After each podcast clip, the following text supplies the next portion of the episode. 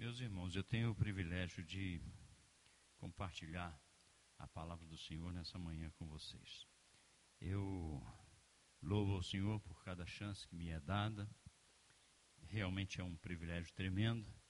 E eu creio que nessa manhã, especialmente porque a igreja está reunida, seja essa mensagem mais dirigida a, a todos nós, no sentido de uma, de uma, uma visão, um, um vislumbre ainda melhor sobre, sobre o nosso trabalho, sobre missões, sobre chamado ministerial.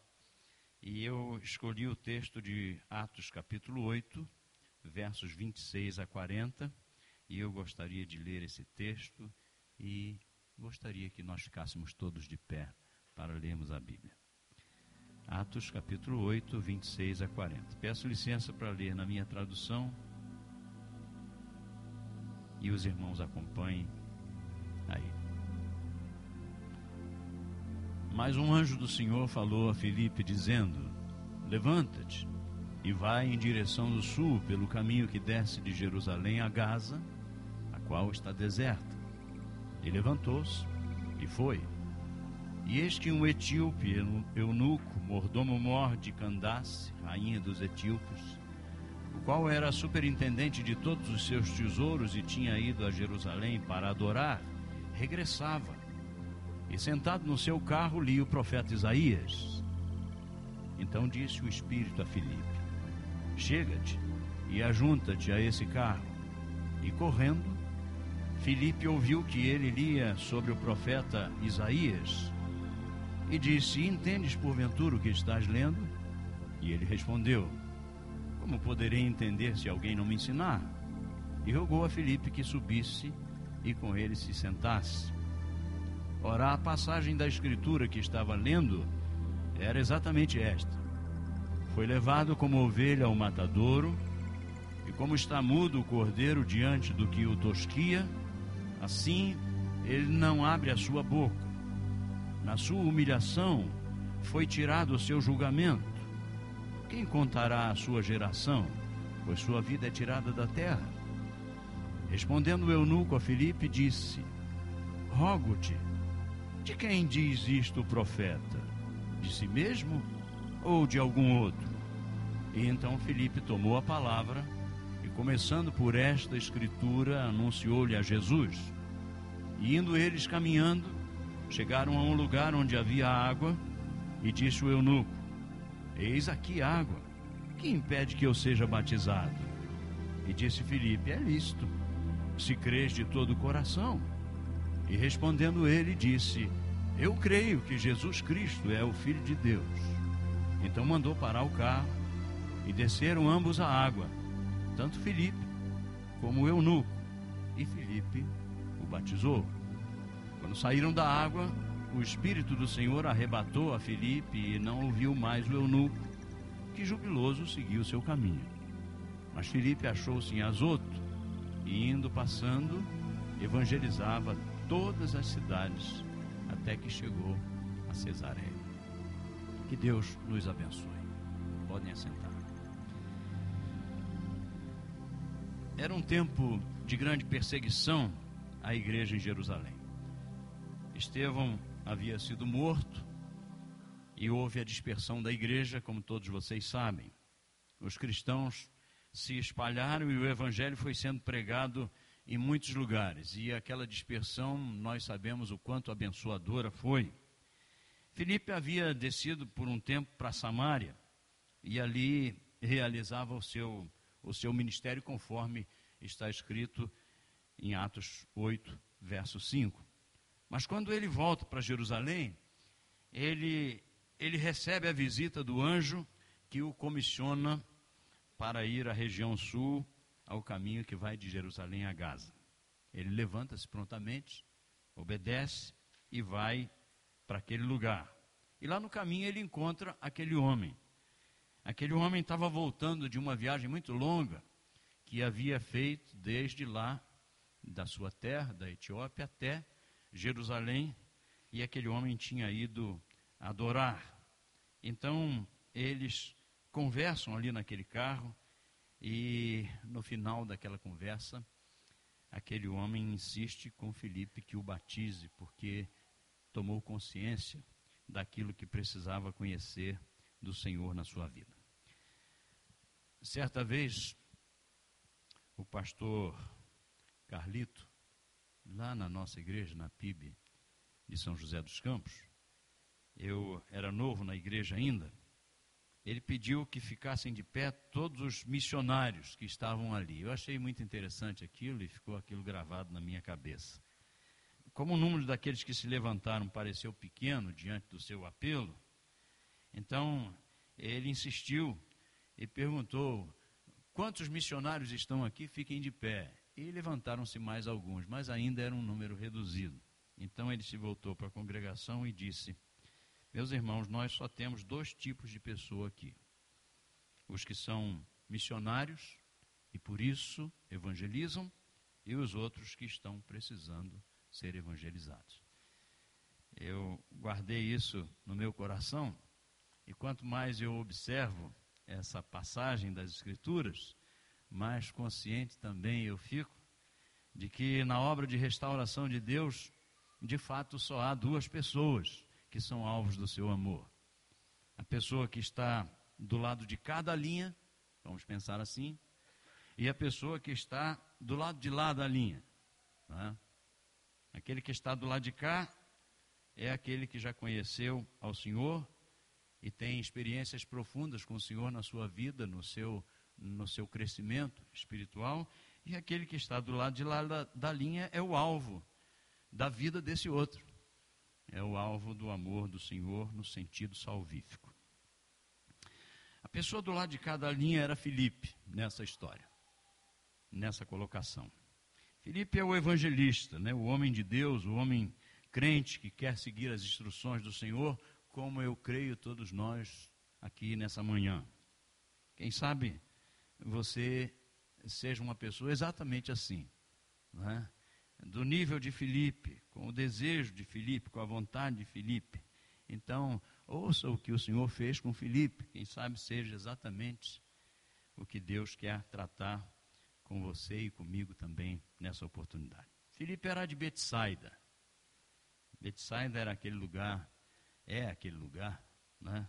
À beira do mar da Galiléia, o mesmo lugar onde nasceram Pedro e André, mesmo lugar onde... onde o ministério de Jesus, desde o convite aos pescadores ali para deixarem suas redes, é, cresceu muito, se difundiu muito. E ali era um lugarejo pequeno, um lugarejo de pescadores. Eu não sei ao certo, mas eu creio que, eu creio que Filipe também foi criado ali naquele, naquele ambiente, também foi impactado pelo ministério de Jesus, muito pessoal, muito próximo deles. E então Filipe foi envolvido com isso, e eu creio que Filipe acabou eh, tornando-se um dos discípulos mais chegados do Senhor por causa dessa, dessa convivência, depois também escolhido como apóstolo, e esse homem maravilhoso que é para nós um exemplo. Provavelmente Filipe era o mais novo dos apóstolos, e a sua vida dedicada ao Senhor o levou a uma morte não comum. Filipe morreu como mártir, crucificado, e depois de crucificado ainda apedrejado, né? E Filipe morreu dessa forma, conforme nos ensina a história. Mas o envio de Filipe ao Etíope traz, para quem é um anunciador do Evangelho, um aspecto muito interessante. Pois ele, que era um evangelista que pregou para multidões, que participou de, de milagres como a multiplicação dos pães e dos peixes, ele que fez coisas assim extraordinárias, é agora convocado para seguir uma missão individual que culminaria na salvação de, de um homem apenas. Ele está acostumado com as massas, ele está acostumado com as campanhas evangelísticas, as cruzadas evangelísticas, ele está acostumado a, a todo aquele movimento, mas agora ele é deslocado para pregar a um estrangeiro e para ter a conversão de uma só alma. Eu já tenho ouvido várias pregações sobre o resgate daquele etíope. E eu sei que Deus queria fazer com aquele, com aquele etíope. Eu, eu creio que todos vocês sabem o desejo do Senhor com relação à alma daquele homem. Mas eu pergunto nessa manhã, o que o Senhor queria fazer com Filipe através dessa experiência?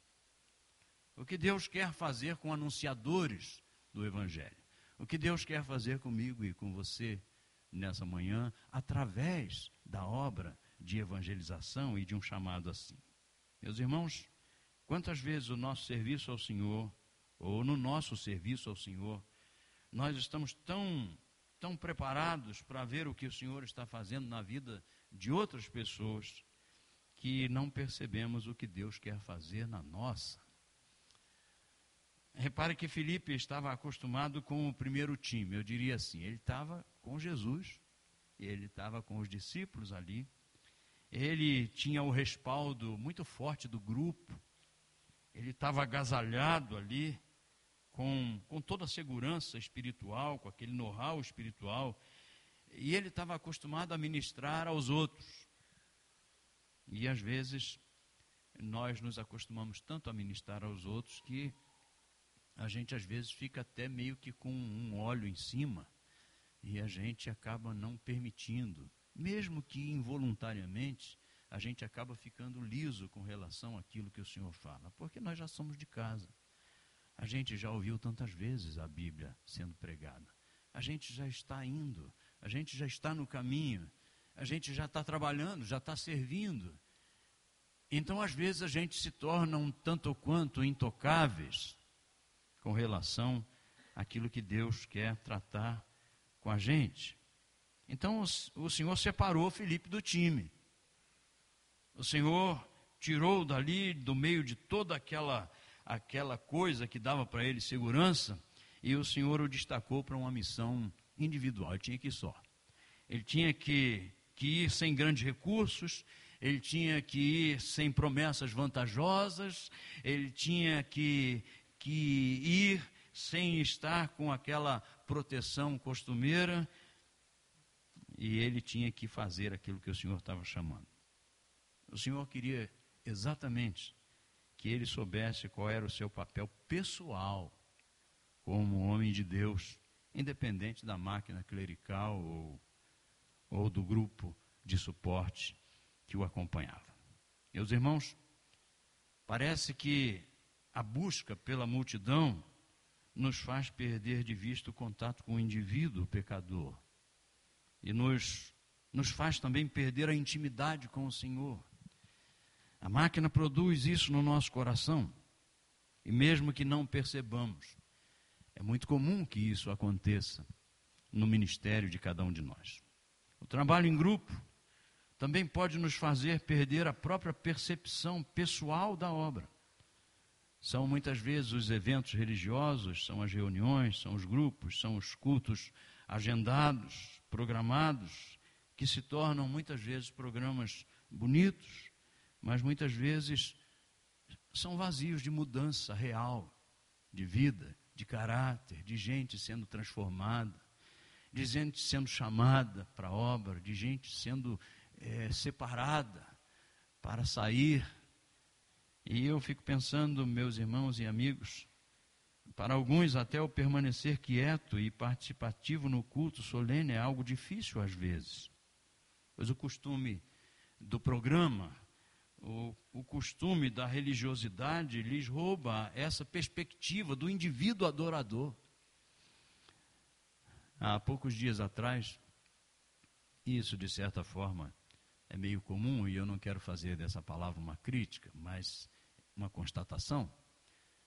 Há, há poucos dias atrás, num trabalho onde estávamos, eu, eu estava angustiado, porque estávamos cantando e eu percebi que um casal que havia entrado ficou de pé lá atrás com outros. E eu, gentilmente, pedi que as pessoas que estivessem de pé lá atrás se assentassem por uma questão de terem uma possibilidade de melhor ouvirem aquilo que, creio, vieram ouvir. Então, eles se assentaram. Mas tinha um casal que, do mesmo modo que estava conversando enquanto em pé, se assentaram, mas continuaram conversando. E eu achei impressionante, porque apesar de que seja um conselho para quem prega que não se distraia com isso, mas é, é impressionante, é, eu tenho muita dificuldade, né? Então, é, de vez em quando, ao olhar, a cena era exatamente a mesma. E quando se pedia para levantar a mão, não tinha nenhuma reação, a conversa continuava. Quando se pedia para se levantar para orar, não tinha mudança, a conversa continuava. E, meus irmãos, eu fico pensando quantas vezes as pessoas estão sem estar. Quantas vezes elas, elas vieram, mas não estão, não é? E... E às vezes eu, eu penso a respeito de que esse convívio, o simples convívio, o simples fato de estar no grupo, de estar participante, dá uma ideia errônea de que se está sendo aprovado por Deus. De que uma vez que eu passei daquela porta para cá, eu estou cultuando. E eu acho que o Senhor pega Filipe, não estou dizendo, por favor, que Filipe fazia isso. Mas estou dizendo que nós, como Filipes, podemos nos deixar envolver, porque somos tão bombardeados pelos nossos negócios, né? pelos nossos, pelas nossas expectativas. Às vezes esse encontro é um encontro onde o tempo é tão curto e precisamos de fazer tanta coisa. Mas parece que há um momento em nossas vidas em que o Senhor quer que paremos um pouco para percebermos quem de fato nós somos. E até que ponto estamos prontos, como indivíduos, a segui-lo e a servi-lo. Eu vejo essa missão de Filipe, meus irmãos, como um relevante teste ministerial. E uma vez que estamos falando para a igreja, essa, esse teste se aplica a cada um de nós e especialmente a mim. Então eu preciso descobrir a resposta a uma pergunta que veio à minha mente. Por que que Filipe obedeceu tão facilmente a esse comissionamento do Senhor que se manifestou para ele através daquele anjo? Eu vejo aqui pelo menos quatro razões. A primeira delas é porque ele recebeu o recado de Deus em seu coração. O anjo do Senhor apareceu para ele com o recado de Deus e ele o recebeu, ou melhor, ele recebeu esse recado na sua alma, no seu coração. Eu sei que Deus sempre usou maneiras de falar com seus ministros, porém o mais importante para o homem de Deus não é conhecer o que Deus diz, mas receber no coração o que Deus falou. Porque quando a palavra penetra o coração, há mudança. Quando a palavra penetra o coração, aí então há possibilidade de obediência. Eu vejo missões como a Meva, por exemplo, onde meu irmão é missionário, e eu sempre uso exemplos do meu irmão, ele é um ano mais novo do que eu, mas para mim ele é um referencial de vida, porque ele obedeceu a Deus, e é o que eu quero fazer na minha vida inteira, e ele deixou a, a sociedade onde estava, pegou os seus nenéns de colo, duas menininhas, e, e eu digo isso, mas para ele foi um privilégio, e foi lá para o meio da mata, e as crianças foram criadas no meio dos índios. Para a gente isso é tão difícil. Como é que alguém vai sair de Brasília, da grande capital? Como é que alguém vai deixar uma sociedade? Como é que um pai vai deixar um filho fazer isso com seus netinhos? Hum? Morar lá no meio dos índios? Quando a sociedade simplesmente cresce e se desenvolve? Como é que meu filho vai ser um...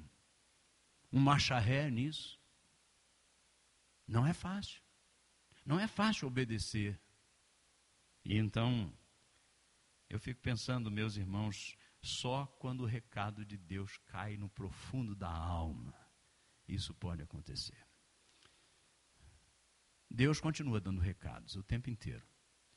Mas o problema é que, a maior parte das vezes, o recado de Deus não cai na alma. Fica superficial no ambiente, mas não penetra. O chamado de Deus continua, mas pessoas não atendem ao chamado. Às vezes atendem emocionalmente por um tempo. Então, eu creio que Filipe obedeceu rapidamente, porque A palavra do Senhor havia penetrado a alma dele, ele estava rendido ao Senhor de fato. E quando vejo missões como essa que falava do meu irmão, precisando de missionários para trabalhar entre, entre índios, porque a necessidade é grande, eu fico pensando, quem estará pronto a obedecer ao chamado de Deus para ir lá hoje? Com certeza só aquele que recebeu uma palavra de Deus assim, bem direta, lá no pum, no fundo da alma, do coração. Essa destrói qualquer barreira, qualquer indiferença. Essa destrói qualquer motivo que faça o homem pensar em si mesmo, na sua segurança. Eu acho, em segundo lugar, que Filipe obedeceu tão facilmente a esse chamado, a esse comissionamento, porque ele compreendia que havia um propósito divino e sublime por trás de uma ordem de Deus. Muitos servos não conseguem sentir a relevância do seu trabalho porque perdem a visão do propósito de Deus por trás de suas ordens. Estão talvez mais voltados para si mesmos do que para o que o Senhor ordenou. E então, ali na frente, perdem a motivação. Ali na frente, muitas vezes tem que continuar no ministério, necessariamente por aquilo que o ministério lhe dá, mas não necessariamente por aquilo que ele pode dar ao reino. A terceira razão pela qual Filipe obedeceu tão facilmente a esse comissionamento, eu creio, é porque ele confiava profundamente no Senhor, mesmo sem saber o que ia acontecer lá na frente. O anjo só diz, sai daqui e vai. Mas se você reparar, todas as pessoas que foram chamadas para grandes obras, obras pelo Senhor, eles também não viram lá na frente. Sai e vai. Mas, Senhor, dá pelo menos uma dica para a gente. O que que existe lá na frente? O que que eu posso ver? Quais são as perspectivas? Aonde, Senhor, eu posso fincar as minhas estacas, assim, palpáveis, coisas que eu possa segurar entre os meus dedos? Mas o Senhor nunca fez isso. O Senhor sempre diz, sai e vai. Então não há quem possa ir sem confiar. Nós temos, Nilma e eu, três netinhos. Eles estão crescendo. Daqui a pouco eles não vão mais fazer isso. Mas eu experimentei, porque sempre ouvi pregadores dizendo exemplos de confiança, né? E então eu fiz esse teste com eles. E o teste foi muito bom e positivo. Eles podiam estar numa plataforma alta como essa aqui, e eu ficar lá no chão e dizer para eles, pode pular no braço do vovô, e eles pulam mesmo, direto, pum. E eu fico pensando, vai ser paraquedista, amanhã ou depois. Mas não é, é que são, é que são inocentes, eles creem. Isso é crer. Crer não é dizer eu acredito. Né? Eles creem. Agora eles vão crescendo. Daqui a pouco, quando tiverem adolescentes, eles vão olhar para eles e vão olhar para para mim, e eles vão pensar logo assim, vou nada? Vou nada porque esse velhinho não vai aguentar o meu peso, né? E se você argumentar, ele vai dizer, não, mas quando eu era pequenininho, tudo bem, você também era mais forte, tinha até cabelo, agora hoje não, hoje, hoje, e homens são assim, né? Nós somos assim, é difícil confiar, mas Filipe confiava. Então por isso ele Ele se entregou, né? E procurar a ovelha perdida é uma tarefa difícil. Primeiro que está perdida e você não sabe onde ela está. Segundo que às vezes a ovelha perdida está no meio das salvas. Aí fica mais difícil achar ainda. É por isso que o Senhor diz, olha, esse negócio de joio e trigo aí, não mexe com isso não. Deixa isso comigo. Vocês vão acabar arrancando a planta errada. Então deixa comigo que eu trabalho sobre isso. Então é difícil. É difícil para alguém que é chamado pelo Senhor, diz, vai buscar as ovelhas perdidas. E você tem no mínimo uma pergunta, Senhor, quem são elas? Aonde elas estão? Como é que eu vou detectar isso aí? E o Senhor diz, vai, vai no meio do caminho, eu vou te ensinando sobre isso. Então, às vezes nós nem imaginamos, porque o Senhor nos conduz por circunstâncias que não previmos. Mas, ao obedecê-lo, vemos e ouvimos de vidas que vão sendo resgatadas aqui e ali. Gente, é tão gostoso, e eu sei que você tem provado isso na sua vida também.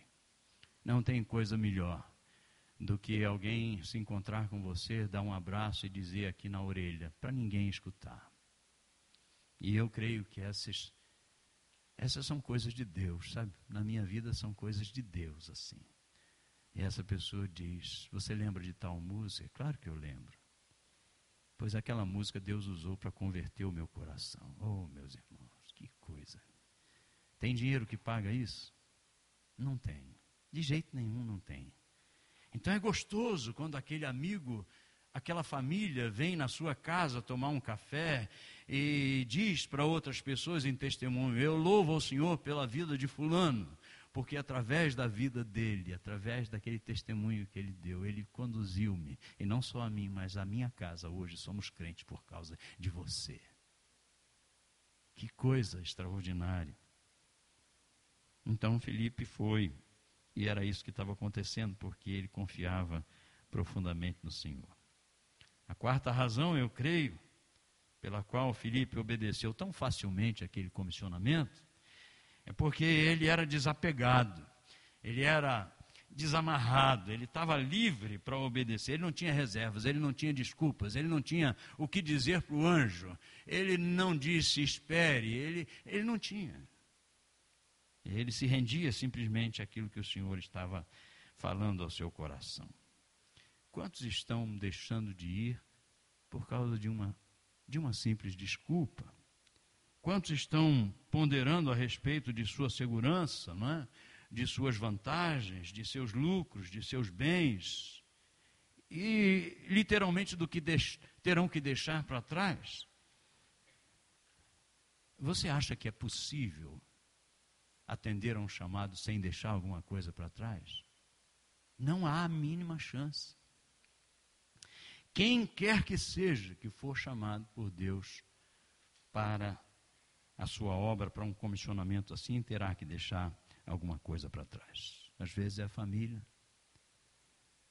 Ou será que não seria ótimo estar o tempo todo com a família? Ou será que não existe uma pressão ainda maior vinda do outro lado, do outro time, do inimigo dizendo, por que você não está mais em casa mais tempo? Você acha que não tem essa pressão no coração do missionário? Mas há momentos em que para obedecer é preciso deixar coisas para trás. E muitas vezes coisas as mais preciosas que essa vida aqui pode oferecer. E uma delas é a família. Quantas pessoas têm seguido o exemplo de Filipe, obedecendo a missão que o Senhor lhe tem proposto? Eu sei que muitas, eu sei que várias. Por isso a minha palavra nessa manhã é positiva. Se estamos aqui é porque o nosso coração está desejoso disso.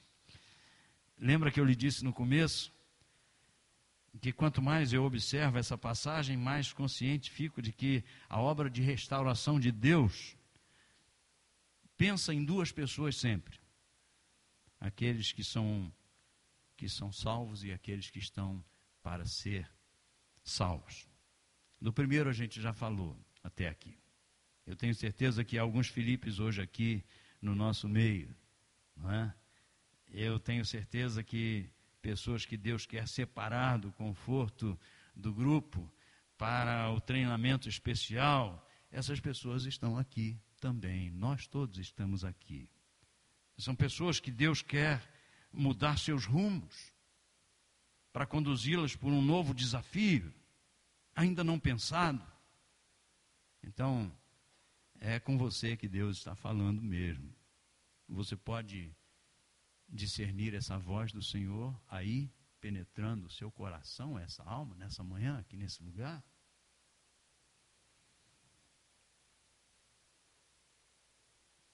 Se esse, se esse penetrar da palavra de Deus está acontecendo no seu coração, não pense que é, não pense que é emocionalismo, não.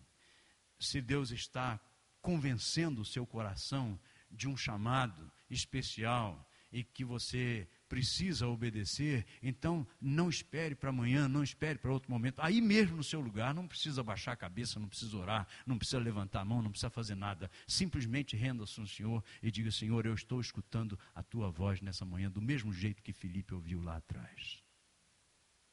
e tome a decisão. Mas há uma outra pessoa na história aqui, muito importante, a pessoa que está do lado de lá da linha. Alguém que precisava ser evangelizado, que precisava de um novo nascimento espiritual, que precisava conhecer a Jesus como seu Salvador e dono. O texto diz que aquele homem era um etíope e que ele era eunuco. Esse termo eunuco não é um termo muito usado nos nossos dias, mas só para ficar muito claro aqui para todo mundo, embora creio que todos saibam, eunuco é alguém castrado, né, para ficar bem no popular, assim, né? E a Bíblia fala muitas vezes sobre homens assim. Eu fiquei bobo de ver, eu, para pesquisar sobre isso, eu não imaginava o quanto a Bíblia fala sobre eunucos. Depois você procura e você vai sentir a mesma coisa que eu.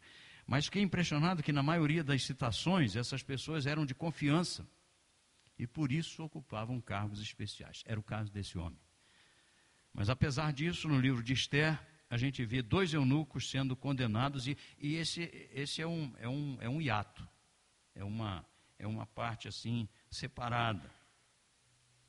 A gente vê dois, dois desses que foram condenados à morte, morreram na forca, por nutrirem ressentimentos contra o rei. Eles foram traidores, mas isso não era comum nesses homens. Jesus, certa vez, conversou sobre isso com seus discípulos, e ele disse uma coisa muito importante. Ele disse, nem todos podem aceitar essa palavra, mas somente aqueles a quem é dado. Porque há eunucos que nasceram assim, e há eunucos que pelos homens foram feitos tais, e outros há que a si mesmos se fizeram eunucos, por causa do reino dos céus. Olha que coisa. E ele diz, quem pode aceitar isso, aceite. Palavra de Jesus. Cheque mate. Né? Jesus deixou bem claro que, apesar disso, está diretamente ligado à área da sexualidade humana. Ser eunuco não tinha qualquer conotação pecaminosa ou relacionada com homossexualismo ou outro qualquer tipo de desvio de caráter nessa área. Muito pelo contrário. Ele tratou do assunto com a maior dignidade com seus discípulos. Hoje em dia, há muitos eunucos em cada parte do mundo, mas eu fiquei arrepiado de saber que na Índia há mais de um milhão deles. Aquele homem era superintendente da rainha de Candace, e esse nome Candace era um título dado a todas as rainhas da Etiópia. Então, necessariamente não era o nome específico dela. Mas o papel desse homem era de suma importância e, e naturalmente, precisava ele de muita confiança, ou melhor, ele, ele, ele nutria a rainha, todo... todo Toda aquela liderança nutria nele uma confiança muito grande, a sua responsabilidade era muito grande, porque diz o texto que ele cuidava de todos os tesouros. Ele era aquele que estava com, toda, com todo o dinheiro ali, e há pessoas que se acham importantes demais para buscarem a Deus, porque estão em lugares muito importantes na sociedade. Mas não era o caso desse homem. Ele não se achava assim. Ele era alguém que estava buscando a Deus. Mas interessante, como ele, um eunuco, como ele, um, um homem etíope, estava buscando a Deus, ele não era, ele não era judeu, ele não estava ali em Jerusalém, não residia ali. E mais, ele não podia cultuar segundo o que a Bíblia ensinava, porque ele era eunuco. E a gente que sabe a respeito disso, podia, como ele, eu tenho certeza, ler passagens como a passagem de Deuteronômio vinte e três, quando o versículo um diz exatamente, ninguém que se tenha tornado eunuco por acidente ou por mutilação entrará na Assembleia do Senhor. E eu pergunto, será que ele sabia disso? E a resposta é, eu acho que sim. Mas se ele sabia disso, por que ele faz uma viagem dessa? E ele deixa a Etiópia e ele vai adorar ao Senhor lá em Jerusalém. Por que ele faz isso se ele sabia que não podia, que era inconveniente? Eu acho que a resposta está na própria Bíblia. Eu creio que certamente ele estava lendo de novo o livro do profeta Isaías. Aquela, aquela viagem foi longa demais para ele ler Isaías uma vez só. E eu creio que ele já havia lido outra vez o capítulo cinquenta e seis. Porque lá no capítulo cinquenta e seis está escrito exatamente assim, prestem atenção. E não fale o estrangeiro que se houver unido ao Senhor, dizendo, certamente o Senhor me separará do seu povo, nem tampouco diga o eunuco, aí vem a parte referente, eis que eu sou uma árvore seca, pois assim diz o Senhor a respeito dos eunucos que guardam os meus sábados e escolhem as coisas que me agradam e abraçam o meu pacto. Dar-lhes-ei na minha casa e dentro dos meus muros um memorial e um nome melhor do que o de filhos e filhas. Um nome eterno darei a cada um deles que nunca se apagará. Ele havia lido isso, por isso ele foi a Jerusalém. Ele pensava, tem uma chance para mim. O Senhor está me contemplando, mesmo do jeito que eu sou, mesmo do jeito que eu estou, o Senhor me contempla, vou lá atrás de Deus, vou lá atrás dele, vou buscá-lo. Então avalie isso comigo, meu irmão e meu amigo, nessa manhã. Deus, além de não fazer acepção de pessoas, ele privilegia aos que o buscam. Nós sabemos que há pessoas que não estão buscando a Deus e são salvas. Eu fui um deles. Eu estava no hospital, não estava buscando a Deus, não estava cultuando a Deus, mas Deus foi lá e pum, salvou meu coração. Ele me escolheu no meio. Havia centenas de gente ali, de pessoas ali naquele hospital, mas ele foi lá e me pinçou. Assim como pinçou a cada um de vocês aqui também. Então, eu creio, meus irmãos, que há pessoas que são convertidas desse jeito, mas há pessoas que são convertidas como esse homem. São pessoas que estão buscando, são pessoas que entram nessa igreja, cadê Deus? Entram naquela outra igreja, cadê o Senhor? Aí vai e escuta a música e cadê o Senhor? São pessoas que estão buscando. Às vezes estão buscando através de uma doutrina errada, mas estão buscando. Às vezes estão buscando um caminho religioso dúbio, mas estão buscando. A sinceridade do seu coração é de alguém que busca como a sinceridade desse homem. Ele fora a Jerusalém adorar. Gente, era longe demais essa viagem que ele tinha que fazer. Ele teria que ter tirado férias. Eu penso assim.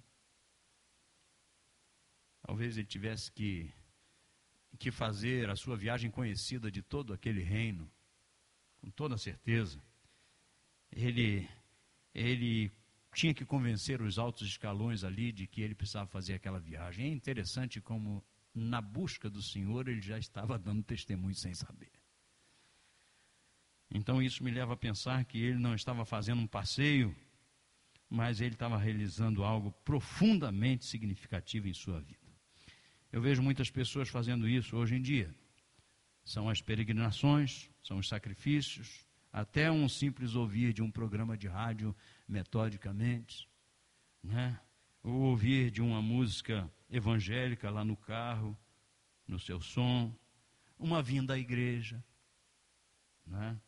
Eu vejo muitas dessas pessoas que são sinceras, que são honestas e que de fato estão buscando ao Senhor. Eu creio que não seria estranho que hoje, mesmo aqui nesse momento de manhã, na igreja, num domingo cheio de sol, onde podia alguém pegar o jet ski e ir ali para o Lago Sul, né?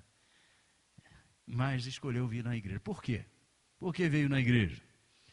Talvez alguns estejam inseridos exatamente nesse contexto. Eu estou buscando ao Senhor. Eu ainda não achei, mas eu estou buscando. Eu quero Ele para a minha vida.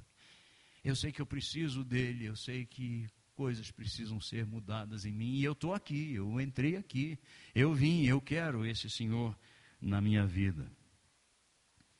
Então, a sinceridade é uma coisa muito boa, né? E a gente viu que aquele homem era sincero, isso é bom demais, mas ele tinha um problema muito sério, e nós estamos chegando ao fim da palavra nesse momento. Ele buscava a Deus, mas ele não conhecia Jesus. E ninguém pode ver a Deus sem ver a Jesus. O Senhor Jesus disse, quem vê a mim, vê ao Pai que está no céu. Jesus foi a manifestação do Pai aqui na terra. Jesus foi foi a forma corpórea, humana, que Deus usou para que homens pudessem tocá-lo, sentir o seu cheiro, sentir o cheiro do seu suor, comer com ele, beber com ele. Que coisa incrível, meus irmãos, pensar assim. E aquele homem, então, está lá no seu carro, o Espírito dirige a Filipe exatamente nele, porque Deus sabe exatamente a quem vai atingir na hora certa. O vento sopra onde quer. Às vezes a gente quer dar jeito na salvação de pessoas. A nossa vontade é tão grande que a gente quer dar jeito, a gente quer fazer milagre com água, com hora marcada, a gente quer fazer coisas que nem Deus fez, a gente quer fazer, a gente quer fazer diferente do que Jesus fez. Mas era hora do vento soprar na vida daquele homem que estava naquela carroça. E eu acho, de certa forma, até um pouco engraçado, porque imagino que o texto diz que eles estavam ali, havia carroça, eu não sei como é que Filipe foi, provavelmente em cima de um animal também. Mas aí Filipe se aproxima da carroça, a carroça está tá rodando, e há barulho, porque a estrada não era de asfalto de Brasília, né? E aquele barulho, aquela coisa toda, aquele tropel dos animais e tudo, e então Filipe vira para aquele homem que está lendo a Bíblia, do seu jeito lá, e Filipe grita para ele: ei, você está entendendo isso que você está lendo aí? E o homem, sinceramente, também aos berros diz: estou entendendo nada, rapaz, eu não estou entendendo. E se você sabe das coisas, sobe aqui, vem cá comigo e me ensina. E então, Filipe subiu, e lá estava lendo aquele homem o texto maravilhoso, que fala exatamente de Jesus. Você sabe disso. Ele não sabia. O texto diz que ele foi levado como ovelha ao matador, e como fica mudo o cordeiro diante do que o tosquia, assim ele não abriu a sua boca. E você conhece o resto do texto. E então Filipe o conduz ao conhecimento de Jesus Cristo. Agora, ele nem precisa mais ir em Jerusalém para adorar, porque já encontrou-se com Jesus. E agora ele sabe que o lugar de adoração não é mais necessariamente Jerusalém. Agora ele pode adorar aqui. Agora ele pode adorar ali na esquina. Agora ele pode adorar no seu quarto, porque a adoração acontece quando Jesus entra no coração. Agora ele conhece ao Pai, porque conhece a Jesus. Eu louvo ao Senhor por isso. E a história termina muito bonita, porque diz que aquele homem etíope finalmente conheceu Jesus, foi batizado por Filipe e seguiu jubiloso o seu caminho. Se ele já tinha expectativas com relação a ser abençoado por Deus, agora ele está provando essa bênção. E ele sai feliz da vida, depois daquela viagem tão grande. Quem sabe depois da decepção de ter ido a Jerusalém e não ter encontrado o Pai. Mas agora, quando se encontra com Jesus, tudo muda. E, meus irmãos, achei uma passagem maravilhosa em Sofonias, capítulo três, que faz referência aos resultados que aconteceram depois da conversão daquele homem. Olha que coisa linda. Diz o verso dez de Sofonias três: da além dos rios da Etiópia, os meus adoradores, a saber, a filha dos meus dispersos, fruto do trabalho de, de Filipe na dispersão. A filha dos meus dispersos trarão a minha oferta, ou seja, me adorarão. Que coisa linda, né? Porque Deus não dá ponto sem nó. Deus começa aqui, mas já está tudo pronto lá na frente. Ele é Deus. Não fosse isso, não me renderia eu aos seus pés, nem você. Mas Ele sabe de todas as coisas, é soberano. Então eu quero concluir com apenas duas palavras, que não são duas palavras, são duas colocações, né? A primeira é para você, meu irmão em Cristo Jesus, que hoje ouve de Deus um chamado e toma uma decisão de obedecer. Você que foi atingido por essa palavra de Deus, um, aí no seu coração. Então, o meu conselho para você é simples: procure os pastores dessa igreja ou da outra igreja onde você está acostumado a ir. Procure o pastor, chega lá para ele e simplesmente conte para ele da sua decisão. Deus usará essas pessoas para dirigir a sua vida daqui para frente nesse chamado. Faça isso, faça isso. É uma recomendação. A segunda palavra é para você que está buscando a Deus, mas ainda não tomou uma decisão. Aquele etíope estava voltando de ir adorar em Jerusalém, mas sem Jesus. Muitas pessoas estão voltando da igreja, mas sem Jesus também. E a sua vida então continua um deserto, continua infrutífera. Mas, meus irmãos e meus amigos, o Senhor teve uma nova direção para a vida daquele homem, e o Senhor tem uma nova direção para a vida de quem quer que seja, que de igual modo se encontre aqui nessa manhã. Então eu quero que você guarde o seguinte no seu coração: você pode continuar assim se quiser, mas creia, Deus tem algo muito melhor para você, com toda certeza. Eu não sou Filipe, eu sou só Paulo César, mas eu vim aqui hoje para dar o mesmo recado de Deus para o seu coração. Conheça Jesus, entregue-se a Ele, e isso fará toda a diferença na sua vida. Vamos orar ao Senhor. Pai, louvado seja o Teu nome pela Tua palavra. Ela é tão nobre, Senhor. Ela é tão, ela é tão santa. E por conseguinte, ela é tão viva, tão penetrante nos nossos corações. Eu Te louvo porque um dia a mesma palavra que fez com que Filipe fosse o homem que foi, mesma palavra que hoje convence homens a deixarem tudo para fazerem a Tua vontade, mesmo que estranha possa parecer a sociedade, e às vezes até a família, e às vezes até a igreja. Mas eu louvo o Senhor porque um dia também essa mesma palavra entrou no meu coração e entrou no coração de tantas pessoas aqui nessa manhã. E hoje, Senhor, eu Te louvo porque com certeza ela penetrou o coração de alguns que o Senhor de forma pessoal tem chamado. Pai, o que Te pedimos é que Tu trates de nossas vidas e da vida destes também. E que, ó Deus, aqueles que nessa manhã, rendendo-se aos pés de Cristo Jesus, o recebem como dono de suas vidas, Senhor de suas vidas, Salvador de suas almas, que, ó Deus, sejam essas pessoas inscritas no livro da vida do Cordeiro. Que, ó Deus, suas vidas experimentem um novo nascimento, um arrependimento profundo que os faça mudar de rumo. É isso que nós Te pedimos, Senhor, de todo o nosso coração. Louvado seja o Teu nome, em nome de Jesus.